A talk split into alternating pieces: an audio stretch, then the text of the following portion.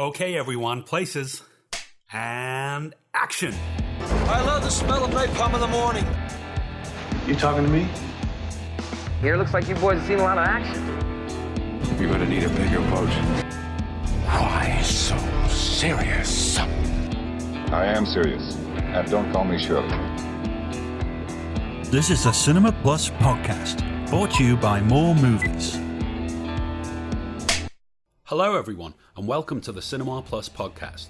I'm Greg Fisher, and today I'm joined by my good friend and colleague Dave Roberts as we take a look back at Quentin Tarantino's ninth film, Once Upon a Time in Hollywood, which was released this time last year in the summer of 2019.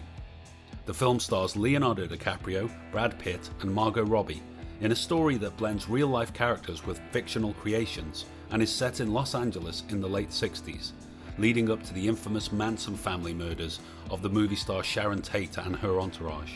Once Upon a Time is Tarantino's tribute to a Hollywood of yesteryear, one which the director grew up in and has been influenced by throughout his illustrious career.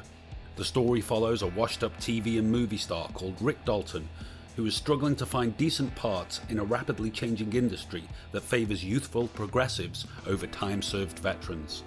Let's begin with an excerpt of Tarantino talking about the film. Especially since like when it came to 1969 i was like between six and seven years old. The film became a big memory piece.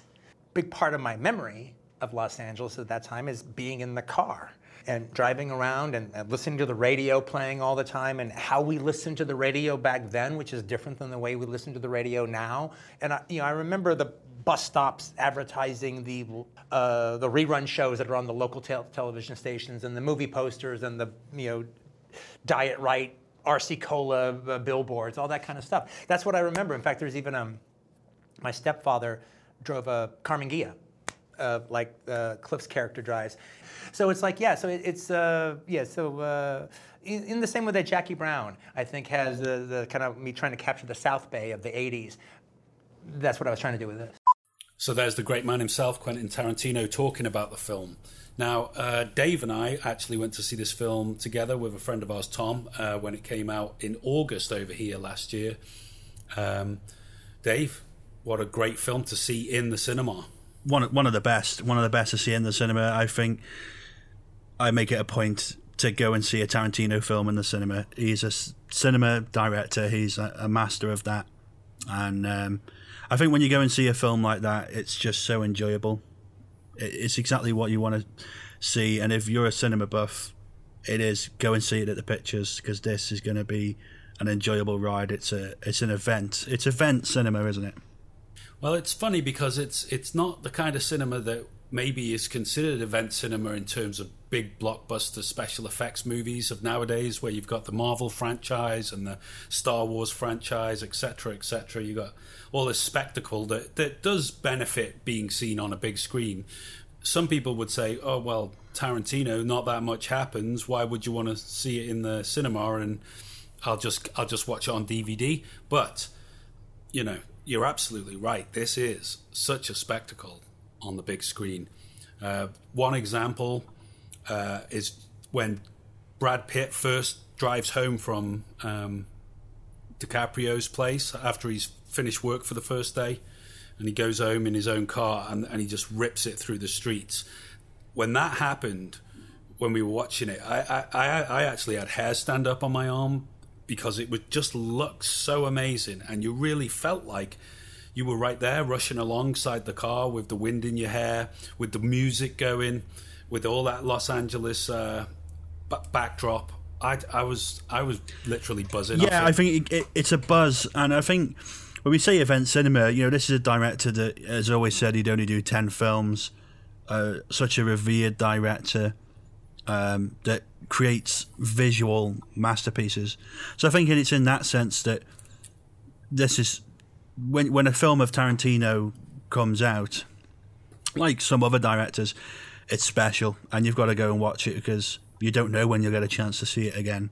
Um, and okay, yes, it's not it's not a blockbuster film, of course, but they're more event cinema because the studios make them event cinema. They're franchises, they're built up that way. It's uh, the whole marketing of the thing. This is more of an organic event cinema in terms of Tarantino's got millions of fans and they want to go see this film. Well, this is also the uh, conversation at the moment that Martin Scorsese kind of was the catalyst of uh, around the whole issue of what constitutes as cinema and what constitutes as what he described as uh, theme park experience kind of films, which of course he was talking about the Marvel franchise in particular.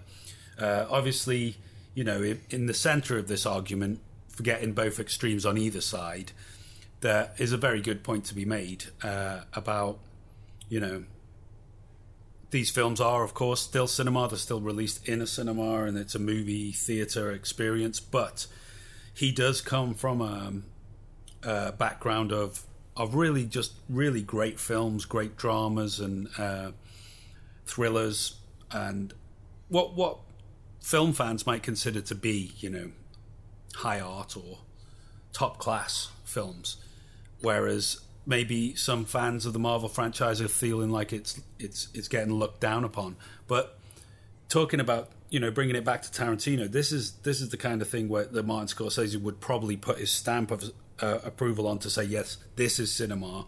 This is what you should. You know what the movie theaters were made for, and this is what you should go and see when you go to see a, a great movie. And as you said yourself, uh, Tarantino, you know, he only wants to make 10 films. I mean, you know, what's that about? Why only 10? I mean, Akira Kurosawa was still making movies in his 80s, you know. I know he didn't make a million movies, but, you know, you could still keep going. Yeah, I think it's one of them peculiar kind of foibles of of of, of someone like Tarantino. It's, it's just one of them really strange things. And and maybe he'll go back on it. I hope he goes back on it. To be honest, I'm well up for a lot more. Yeah, Eleven. Um, but Quentin Tarantino's twelve. he turned movie, his back. The 13th chapter. Maybe he'll just start calling them, you know, 10.1, 10.2. It's a it's a ten part film. The next one. Well, he said he, he might do. T- he said he might do television and um, and and other little projects. But you know, look at George Lucas said he was going to go and direct a load of stuff that no one would see, and he's just going to make for himself. He probably hasn't done shit since He's counting that money. That's what he's doing. He's taking taking the rest of his life to count that money. But yeah, I mean, interestingly, Tarantino is talking about doing this um, Bounty Law, which is in Once Upon a Time in Hollywood, as a as a series, which would be interesting. is he yeah, yeah. actually so talked he's, about he's, he's claimed, and you never know with Tarantino because he he's claimed a lot of things over the years which have never appeared. Yeah, he, But he um, likes to. the claim is up. that he's um, written five episodes of it, and um, that he's interested in doing a series. Oh, I bet he's done that. I, I wouldn't put it past him to have done that.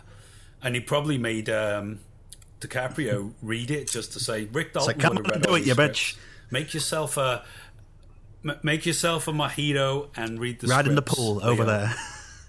Yes, Quentin. yeah, sit in your pool on that floating chair with a stein full of booze and read my fucking scripts, okay? So, um, if they did film that, the potential for guest stars is amazing because he hinted at that. You know, Michael Madsen in there in in that one episode, and obviously these kind of these episodic uh, USA uh, serials like that always had a guest star each week. Look at They're Columbo; there, they, yeah. they were all in Columbo and stuff. But do you do you think Di- DiCaprio would commit to something like that? Because as far as I'm concerned, or as far as I know, he's never really done um, any television. Um, I'm not sure. I don't know if he did something early on in his career. Perhaps I'm not 100 percent on that. Um, I know some of the American stars did, um, but I think if you'd have asked me asked that question five years ago or ten years ago, it would have been no, no chance. I think today in today's climate, we've seen Scorsese go to Netflix. We see the budgets of these uh, TV shows on these streaming services. There's no shadow of a doubt that Tarantino would be given the biggest budget you'd ever see for a for a, a series on something like Netflix or Amazon or one of those, and could well afford someone like DiCaprio, and he would well be up for, for doing it. You know, Maybe it'd be like um, you know that Buster Scruggs that the Coen Brothers did. That was it was kind of episodic, but if you put it all together, it would be one you know a huge movie full of vignettes. So what you say there about uh, the Netflix idea, maybe, or, or one of the big streaming services doing Yeah. that, I could see it, and uh, it would have to be a fight like the Mandalorian or something. You know, six episodes or so, not not a huge amount, not like the old days, twenty four episodes or anything. It would be like you know five or six really good uh, hour length episodes, and It'd be brilliant. that would be hilarious. I'd love to see it. He he's obviously got a bit of a penchant for the uh, western. Yeah, I think he likes Western, and I think he he clearly has a love for those serials from the 50s and 60s um, American television because that's really present in his work. Yeah, he, he grew up with them. Yeah. He grew up with them just like I grew up with the A Team, Knight Rider, you know, all of that stuff. Uh, And I grew up with that 80s era of and I grew up with Goosebumps. Um, but uh, Baywatch. you grew up with Baywatch. I think even that's a bit before my time, if I'm honest. Um, but um, I, I, I think Well, you're making out like you're, you're 12 years old or something. You, I am. definitely. I'm only 12. when, uh, Baywatch was big. Um, I don't recall watching it anyway. Um, it may be it may have been out, but um, he's got a fond memory for it. I think the, the two influences for Tarantino are kind of those early television serials, and then the kind of cinema of the seventies. Well, uh, I think they're yeah, the he's a nerd. Yeah, Oh, he's a total nerd, nerd. Yeah, and he absolutely loves all of the uh, the B movie actors, the ones that you never really heard of. That's why he's used them in his films. Someone like Michael Parks, who was in um, From Dusk Till Dawn, and then later in the uh, Kill Bill uh, films. You know, he he was a great actor, but he was he was never he never really made it. He's a bit of a Rick Dalton himself. Yeah. You know, and um, and and I think to some degree it was the same with Robert Forster with um, Jackie Brown. You know, he kind of relaunched his career because he just, you know, take it to the nth degree. He did that with uh, Christoph Waltz as well. Kind of plucked him out of obscurity from German television and films and made him a Oscar double Oscar winning uh, superstar. yeah. I think he's got a real skill, and obviously a love for for for kind of taking people who are less um, less well known or were stars once, as in like Travolta and people like that, um, and obviously have a bit of a downward trajectory and giving them a complete boost again. Um, and I think it's really, really wonderful to see, really, um, when he does that, and it works so Well, well. it's nice he's done it with he's done it with Kurt Russell in this film. Yeah. with uh, which he's obviously used him in um, Death Proof, Stuntman Mike, but uh, and he, of course in the Hateful Eight he's used him again, and now he, even though it's a lesser role in Once Upon a Time in Hollywood, he's he's he's still in there, still a memorable part, and it, I, I like the fact that Tarantino is one of those directors that has a a cast of stars that he does like to keep working with. I mean, Samuel L. Jackson wasn't in this one, as far as I'm aware. Uh, but uh, I think it's the first time, isn't it? All of the others. Pardon? I think it's the first time, isn't it, that Jackson isn't uh, in one of his films, perhaps. Y- yeah, possibly. Yeah. But anyway, uh, you know, um, he's he's worked with Brad Pitt in Inglourious Basterds. Yeah, and he's worked with DiCaprio before, of course, on uh, Django Unchained. First time with Margot Robbie. Maybe he'll have her back again, like he did with um, Uma Thurman. He seemed to like working with her. Well, I think what I really liked in this is the chemistry between uh, Brad Pitt and DiCaprio, and I'd love to see more of that under Tarantino, if I'm honest, because I think they work so well together, and with his writing, it's really really fun.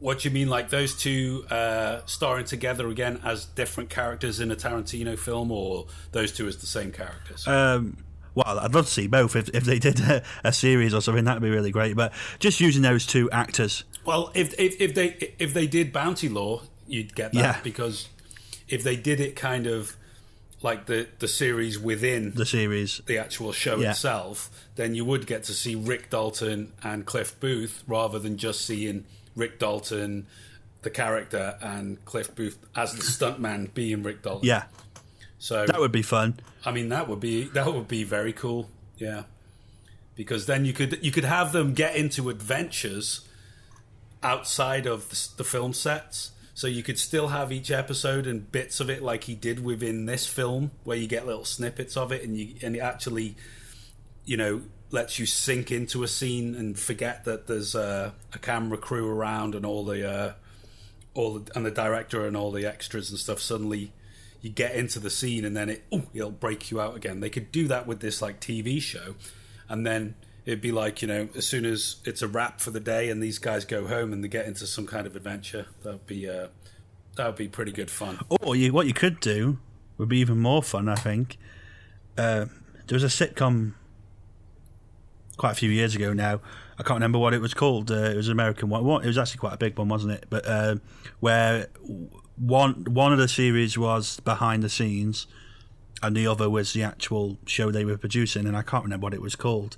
But you know that could be another way of doing. doesn't ring any bells I, uh, I don't know what that, Yeah. that was but uh, that's the kind of thing though where you've got that kind of meta thing Going going, on, yeah. um, I mean they all they all love to do it the film within the film look at Hail Caesar we were talking about the other day You've got several productions going on within that because it's about somebody who's the head of a major studio. So you got a similar deal going on here with Once Upon a Time in Hollywood, as you'd imagine. It's Hollywood. We got the studio system. We got loads of productions being made. We got people who've got a bit of a past from having worked in the industry for a long time. Uh, you know, two guys at, at a crossroads in their lives, um, both intertwined, but for different reasons. Um, and we, we kind of catch up with them at a time when all this is kind of coming to a head and they're at, at, at this crossroads in their lives where they're going to go one way or the other. And obviously, that's all done against the backdrop of the fact that Charles Manson and his Manson family were all living on Spahn Ranch at the, at, at the time, which they were. yeah. I think that that I love that element to it is all true. I mean, obviously Rick Dalton's fictional, even though he's an amalgamation of all these characters. Cliff Booth doesn't really exist. He's a Quentin Tarantino in, incarnation. But you know, as far as uh, Tex and um, a couple of other those those other killers that actually did kill Sh- Sharon Tate, they they were all real. So it's, it's a credible feat to mix these two worlds and, and pull it off uh, the way he did. Yeah, I think the the mixing of the worlds, the ability to kind of take all the stuff that's real, which is a lot in it that's real, um, but put in these characters that are very believable. You completely get them. Um, they're real archetypes of the people who were around at that time, and uh, it blends seamlessly. But that more than anything, I think is obviously it's down to Tarantino's fantastic writing. Um, but it, it's also the performances. It's a great cast. You totally believe the Rick Dalton character. You totally believe the Cliff Booth character. Um, you totally believe the Sharon Tate um, performance. It's really Well, let's just break that. Let's just stop there and break that down a little bit because that's a lot of ground you've just mentioned in three uh, sentences there. I mean, DiCaprio's performance, it is an incredible performance, is it not? Because what we are witnessing is almost an emotional breakdown. A man's, it's like a man's uh, menopause. it's like the male menopause. This kind of uh, midlife crisis all hits him at once. He feels like he's washed up, you know, and that whole thing at the, the start with Al Pacino and kind of says to him, you know, you, you're getting beat up in Hollywood. You're getting beat up. You're getting washed up. Come and star in these spaghetti westerns, you know. But and it just sends him on this this sort of uh, psychological bummer where he's just, you know, and amazingly, crying on Cliff's shoulder. And amazingly, that kind of breakdown, that kind of descent of the character, plays out across three hours. It's a total long game performance of. You know, it's not a, a breakdown that happens in twenty minutes. This plays out across the whole film, um, and you see every emotion. You see every emotion that man goes through. You know, and I think that's one of the incredible parts. Obviously, from something as over the top as the the breakdown when he's in the uh, the like the caravan, um, the, the locker out the back, Your trailer. the trailer, uh, and he f- is throwing stuff around and really uh, kicking off at himself because he's fu- he's fucked his he's lines up. up and he's embarrassed himself in front of everyone. And he goes back to his trailer because he's been drinking the night before. He hasn't really prepared professionally, and it and he just takes it out on himself and um, just throws an absolute wobbly, as we would say, kicking things, smashing things, swearing at himself. Uh, It's a it's a hilarious moment. and then down to the more menacing kind of performance of him low playing it on set where he forgets his lines or, or gets it wrong and obviously the, the take has to stop but it's it's not an over the top angry outburst it's a low kind of kept within Oh, I- himself he anger Probably, he's probably seen people do that, and he's just used Yeah. that kind of energy where they're, you know, self, you know, no, no, I'm just self motivating for a second. Fuck it, they do that sort of thing and um, snap back into it. He's probably seen people do it, and uh, he's just used that energy. But on on the on uh, juxtaposed to that, we've got Brad Pitt's character Cliff Booth, who is in his own way he's going through his own sort of changes, and he's uh, he's looking at a different future for himself. But this guy, he- he's he hasn't got the success that Rick has enjoyed, but he he is cool. He's calm. He's always measured. He deals with things that come towards him, whatever that may be, and he ends up, you know, he can handle anything. Basically, he's he's a guy who can just he's super cool. He can handle any shit. He's, he's Brad Pitt and he's cool as fuck. I mean, that is that's his performance uh, kind of summed up. But there's a real gravitas to, to what he's pulling off, and um, it's a totally fun performance. You can tell that he enjoyed being on screen doing what he was doing, and and to me, I know the scene received a lot of flack from from certain quarters, but the fight with Bruce Lee in the parking lot is just so funny. It's just funny as fuck. Just it's so ridiculous, but it makes sense within the the context of, of the story that's being told. It's it's obviously a bit of a daydream for Brad Pitt's character as he's on the roof, which I don't think many people took into account when they were criticizing it. But it's just silly and fun, and why not? You know, it was representing Well, it's yeah, it's not a daydream. It's it's like a he's just he's having a memory because he's been sent back to fix the aerial on the roof because there's no work for him on set because Randy's running the set and the last time you know he was on a set with Randy that happened on the set of um, the Green Hornet where Bruce Lee again a real element to it all Bruce Lee played Kato on the Green Hornet show and became uh, in a sense the real star of the show but you you raised a, a very good point that it was a controversial scene um, I think Bruce Lee's daughter uh, was wasn't too pleased about the portrayal of her dad in it. Other people have criticised it as well. Obviously, people who are major fans of Bruce Lee. Um, I mean, I I'm a fan of Bruce Lee. I, I like I've watched all his films. I, I I had my time of really enjoying watching them and you know when Enter the Dragon came on TV when you were a kid it was a great treat it was like you know um, fantastic action martial arts action he was the best but I wasn't insulted by the interpretation of him there I, I think Tarantino did him as a kind of cocky a little bit comes across as a little bit arrogant a little bit cocky and someone like he's basically trying to rea- reaffirm that Cliff Booth is the real deal tough guy. He was in World War Two. He he was a trained like special ops kind of guy. He was the you know that Audie Murphy character that just um, was a war hero, like like uh, Dalton says to um, Kurt Russell's character. He's the goddamn war hero. Well, you know this is the thing when Bruce Lee's like t- doing his Bruce Lee thing and talking about uh, his hands being lethal weapons. That's a brilliant gag. Sitting there like, ah, anyone kills anyone in a fight, it's manslaughter.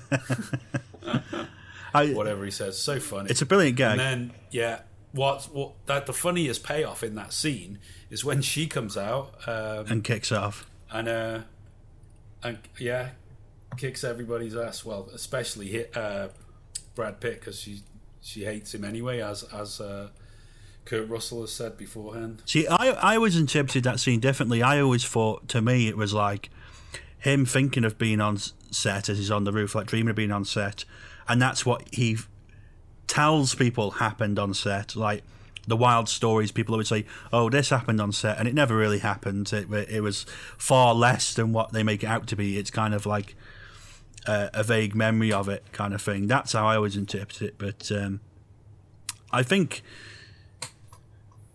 I think there's nothing in there to me anyway that um, like insults the memory of Bruce Lee because anyone who could take that seriously. No, because when when Zoe when Zoe Bell comes out, she says he's the goddamn lead on the show. Yeah. you know she's she's you know you know I don't think Tarantino was trying to. He's a big fan as well. He- you know, in a way, it's it's a fun way to use Bruce Lee's kind of you know character in the film. He's not doing yeah. it as the real Bruce Lee. He wouldn't have done that. But I mean, he uses him again because Sharon Tate did actually do some training with Bruce Lee because he used to train all those Hollywood stars, Steve McQueen and um, James Coburn, or people like that. Um, so he did actually train her to do the, the the work that was required, and he and he he put that in there in when she has that flashback memory because when she's watching it, she's remembering at one point Bruce teaching her all the moves, and that's a nice little tribute as well. Uh, to you know that was part of the the scene in the Hollywood scene in in the late '60s. Bruce Lee was the guy you go to to get your kung fu training. He's the action guy.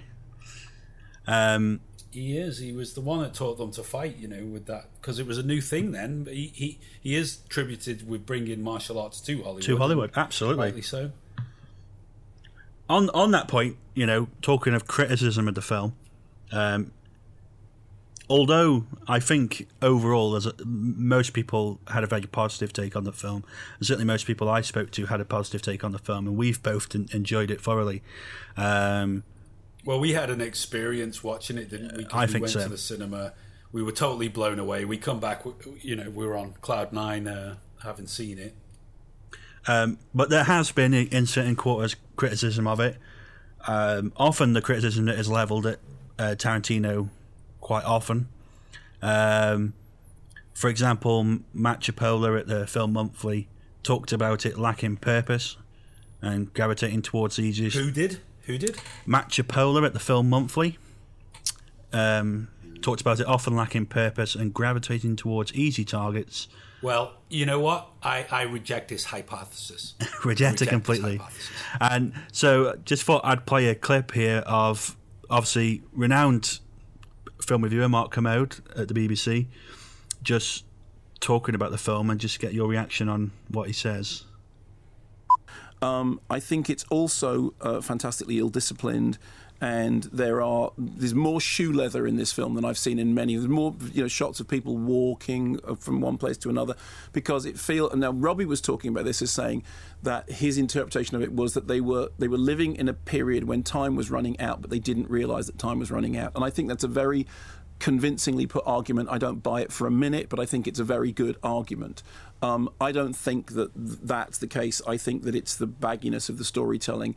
It basically means that there are whole sections like Brad Pitt up on the roof doing the, which you just should be gone. I also think there are things like the Bruce Lee scene, which I thought was unforgivable. I mean, just flat out unforgivable. And anyone with any discipline would have just said that's coming out, although it's a setup for a for a gag. Um, I think the way it looks is gorgeous. Um, there's never been any question that you know that you can inhale the cinema of uh, of Tarantino. I think there are certain moments in it that uh, that were very funny, and certain moments in it that were actually really weirdly, surprisingly moving. Um, but I did feel once again, and I, you know, at the risk of sounding like a stuck record, that for me, when what I want is precision and concision, I, and I don't, you don't get that from Tarantino. What you get is you wander into this world and you sort of inhabit it for a very long time, and then about two hours in, it stops and there's a voiceover which explains a whole bunch. You just think you've had two hours. That the Bruce Lee thing. I don't know when he says unforgivable. Is he? Do you think he's talking about the obviously the portrayal of Bruce? I'm I'm not sure. I'm not. I don't know if he means that it's unforgivable in terms of taste, in terms of the betrayal, or whether it just it doesn't need to be there. Um, I'm I, ca- I'm not 100 percent sure on that. If I'm honest. Well, he said that he, he he noted that it does serve the It sets up a gag, yeah. you know it it sets up a gag in the scene, but um, so it. I, I think he must be talking about uh, portraying Bruce Lee as a bit of a um, you know showboat. Yeah, which I, I don't, I, I, I don't, uh, uh, I don't agree with that kind of I just- interpretation of it. Well, I don't because I, I just thought what he's trying to hammer home is this is how this is how hard Cliff Booth is. That if he had a fight with Bruce Lee, He'd win. kick his ass. Yeah, yeah. or at least at least even Steven, because they both get each other down once. So we got to say it was a bit of a draw. But you know that was the whole thing when I was growing up. Anyway, um, you know, oh my dad's so hard he could have Bruce Lee. Yeah. that sort of thing. You know, it was always Bruce Lee was this benchmark of nobody can beat Bruce Lee because he's the ultimate fighter, and that's what I felt like Tarantino was getting at he just used that side of Bruce's personality that was kind of could be construed as arrogant. And I think that as well, that people, uh, it almost feels like people are, are, are criticising it, going, "Oh, Bruce Lee's really hard, you you know, and could beat him," kind of thing. It kind of feels like it comes from that angle a bit, and it's kind of a bit childish. Yeah, and and no one's attacking him for saying, "Oh, he he, he made Sam Wanamaker out to be a bit of a coke sniffing, crazy old Hugh Hefner kind of ass slapping," which he wasn't. You know, he wasn't. I don't think Sam Wanamaker was anything like uh, the portrayal in the film, which was fantastic by Nicholas Hammond because I, I haven't really seen Nicholas Hammond in anything for years. And when I was a kid, he was the first Spider Man. He was the TV Spider Man. Um, well, you know, Peter Parker, because I imagine most of the time in the suit was some stuntman, but he he was in my mind as a child the first sort of TV, you know, actor to play Spider-Man, and again, like that whole tradition of using, you know, actors that should have should have done more than they actually did in the end, should have achieved more. Nicholas Hammond is a great example of that. So he's even used him as the director of the movie, and he's done this crazy portrayal of Sam Wanamaker. You know, when he's going on about. Uh, you know, he does that motorbike thing, doesn't he? He's, which is like it's a bit over the top when he does it. It makes you sort of laugh out loud, but he does it with just enough sort of enthusiasm that you just accept it. And but like with the Bruce Lee thing, I don't think Tarantino is trying to say this is the kind of guy Sam Wanamaker was. He's just it's like a caricature, Yeah. more than a character. Yeah, I think that's it. It's just a kind of an ide- uh, you know this an idealized version in in this world he's made up. It's a, it's a, it's not this ain't a biography. You know, this is a, or biopic. This is a, a- narrative tale that in It's, in the it is end, a fairy tale. yeah, and in it's the a end, fairy tale. Once upon a time. that's it because you know it doesn't end how real life ends. You know, um, it's a it's a completely different thing. It's just very much Now inspired. let's talk about that. Let's talk about that because you know anyone who's listening, I would think that they've seen this movie. If they haven't and they're listening to this, Turn off now. Well, you know we're obviously talking. Well, yeah, and already we've been talking about stuff that could be considered as spoilers in inverted commas.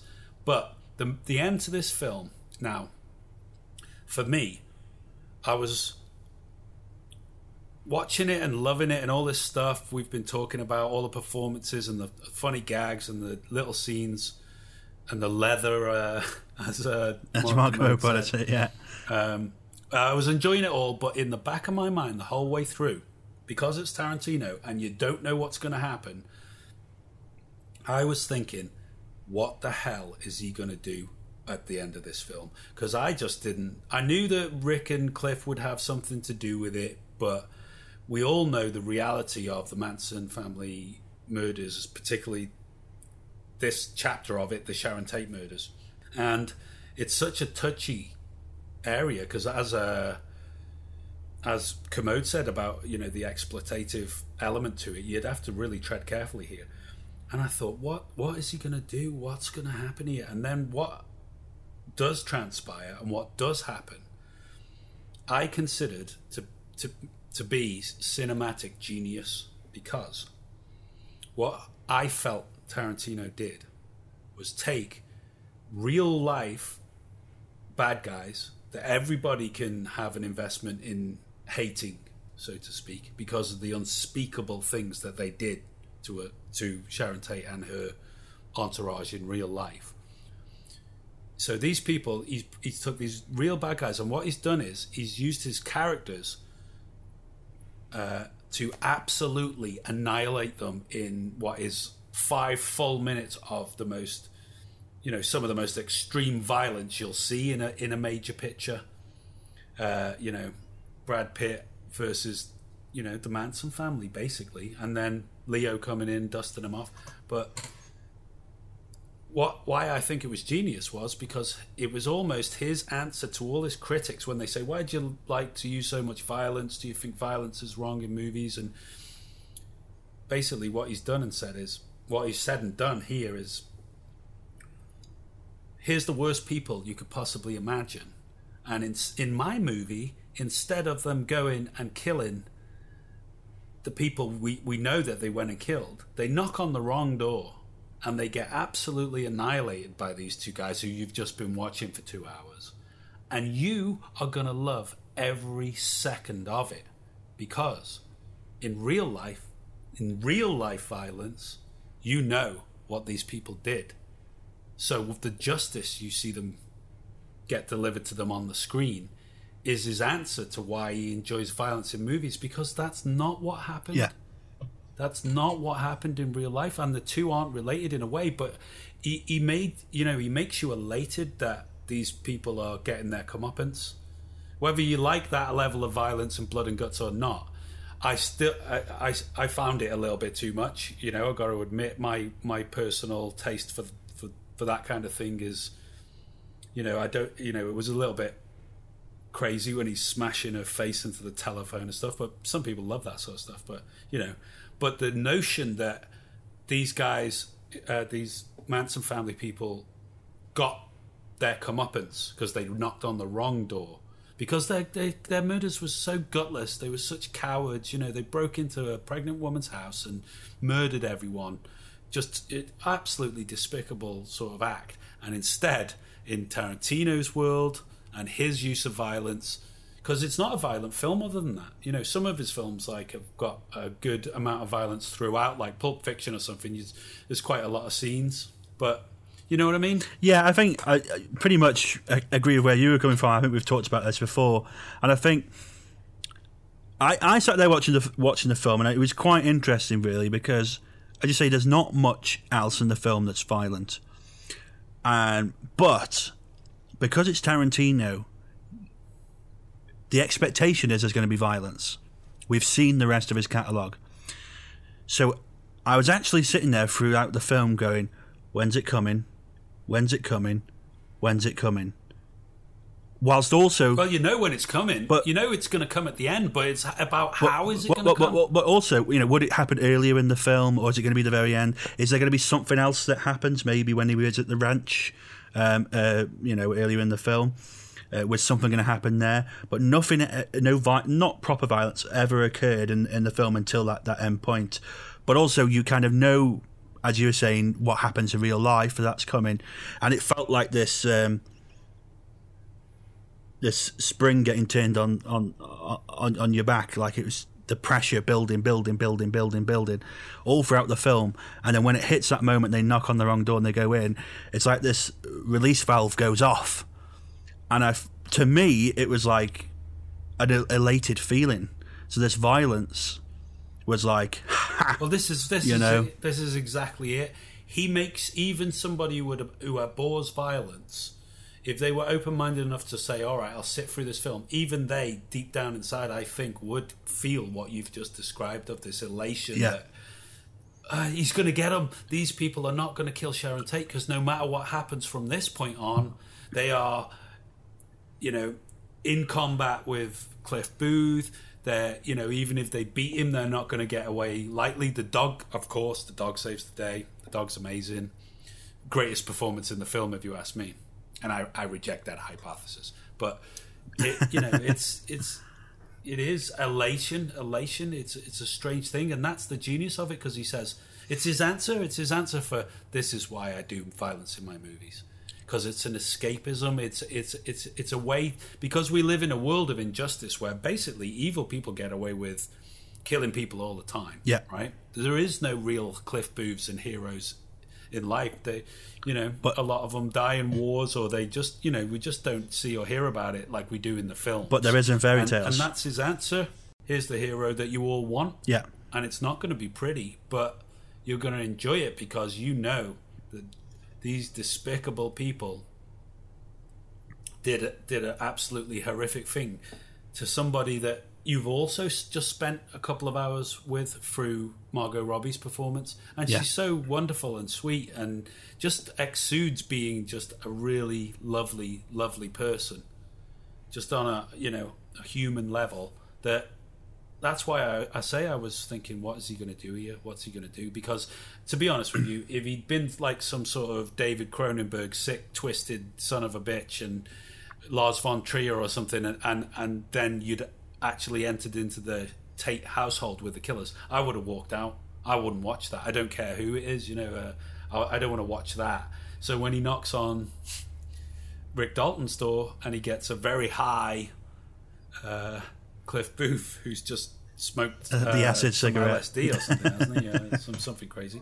But he's that is that again. It's it's that's why he established that thing with Bruce Lee earlier, is because even even when this guy's kind of half incapacitated because he's you know off his head on on some some acid, he, he's still deadly enough to take take them out. And and to me, Him and his dog, you know. it's it's such a hilarious sequence. The um, the fight with the dog, and to me, the moment he's uh, bashing, I, I know you're saying it's probably too much. It's vicious, vicious man. for you, vicious, but for savage. For me, I found it hilarious for myself. Um, I thought it was like over the top. Oh, I, I found it hilarious, but I, I have to. I, uh, what I'm saying is, I have to wince and turn away at a certain level. Uh, whereas some people, I think, you know, fans of of um, blood and gore genres, because that that's a horror section. That it's not an action section. Oh no, it's definitely Action is when people are, you know, explosions going off, people jumping about. Yeah, you get some blood and guts, but really that is a it's a horror section. But that's the whole point. These people, he says, "I'm the devil. Yeah. I'm here to do the devil's business," which apparently he said in real life. And there's this whole thing, make it witchy, and they're like little witches, aren't they? You know, especially the one with the dark hair, and she's got a real look about her that's you know so nasty and witchy, and um, it's because they're a cult, aren't they? I mean, it's, so it, yeah, exactly. So it's like open season. and Get ready, like you said, it's going to be an X. He's saved it all up for the end. Instead of spreading out that amount of violence throughout the picture, like he's done before, we get it in a compounded five minutes of absolute mayhem. It, it's just perfectly rounded off at the end, perfectly executed, if you will. Uh, when Rick Dalton comes out with the flamethrower and just completely roasts her in the in the swimming pool. What a payoff moment that is! Absolutely, and but, but my favourite part of that is that he's listening to Snoopy versus the Red Baron uh, whilst he's in the pool, which, which uh, I think is such a, No a way, that's that is a cool factoid. I didn't know that. But I think that is that is very interesting. I think the whole um, the whole sequence is a real. It's it's perhaps the best payoff that Tarantino's done in a film. I think. In terms of a real kind of um, way to end it, it's different. It's I think it's so different structurally for him, um, especially considering it's more recent films. It's a it's a bit of a different direction. Yeah, he's a, he, he is a strange one. He does things his own way. Uh, apparently, his scripts are like novels. That he has to cut loads out himself. Uh, that he knows he won't be able to film. That you know they've all noted the amount of effort that he puts in to create backstories for everyone. I heard um, a story the other day about um, one. Of, I think one of the cast said about it on uh, Inglourious Basterds. One of the extras that was playing like a background bastard, so to speak. Um, on the first day on set, Tarantino asked him um, what his backstory was, and he, he didn't have a clue what was going on or what to say, and he got he wasn't there the next day. That's how Best- seriously best do your homework. That's how seriously he takes it, and he expects other people to take it. So He's 11, 12, guy, and 13. but I, ca- I can't wait. Yeah, it'll be 10, can't the next one, yeah. 10. Um, Well, is it 10? that's the next that's one, the 10? debatable thing anyway, though, because So he's 10 is classed to Kill Bill one. as one. Um, for example, I'm not sure if Death Proof is included in his count.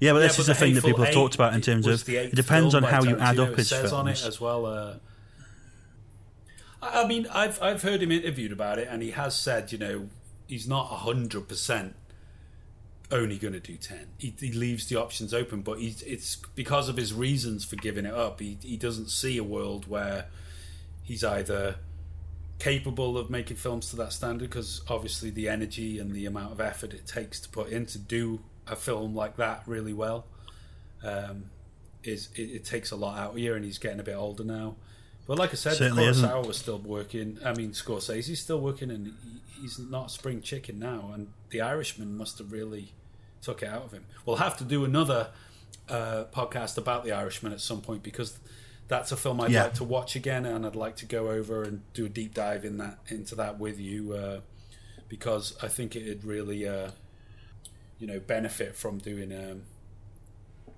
another watch and a talking about. But yeah, so uh, fi- But even if Tarantino, um, even if Tarantino carried on and just and just wrote um, instead of directing, that would be, but, but, you know, Oh, he, he he said he'll still write, and like we've already discussed, he said uh, he might do some television.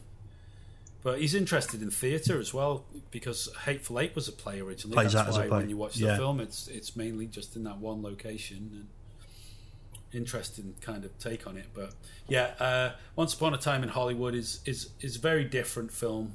Um, one that I, I I'm looking forward to seeing again. I think I've seen it about three times now in the last year, maybe four. And it's still fresh. There's still stuff in there that uh, I haven't noticed yet, like you just said about the uh, um, Snoopy, Red Baron. I'd never even noticed that. That's really cool. But you know, it's what it's. He's that kind of film director, isn't it? You can watch his stuff and watch it and watch it. So- oh, there's so many, yeah, there's so many lines in there, and there's so many things in the background and stuff like that that it, it is just packed with cultural references and um, you know, and it's such a great film and uh, story and everything anyway. So it, it is uh, just one you can keep on watching and enjoy it, and it's a pleasant way to spend three hours. Well, this has been a pleasant way to spend the last uh, It certainly is. 45 minutes or so talking to you, my old friend. Um, I look forward to the, look forward to the next uh, So film on our Cinema Plus podcast. And uh, yeah, that was us talking about once Upon a Time. There we go. Well, that's it for this week's episode. Be sure to take a look at our latest reviews and articles on our website, moremovies.co.uk, and come and say hi on Twitter. We'd love to hear from you and always relish the opportunity to continue the ever expanding conversation about cinema and the movies that we all love. Until next time, this has been Greg Fisher with Dave Roberts for Cinema Plus. That's a wrap.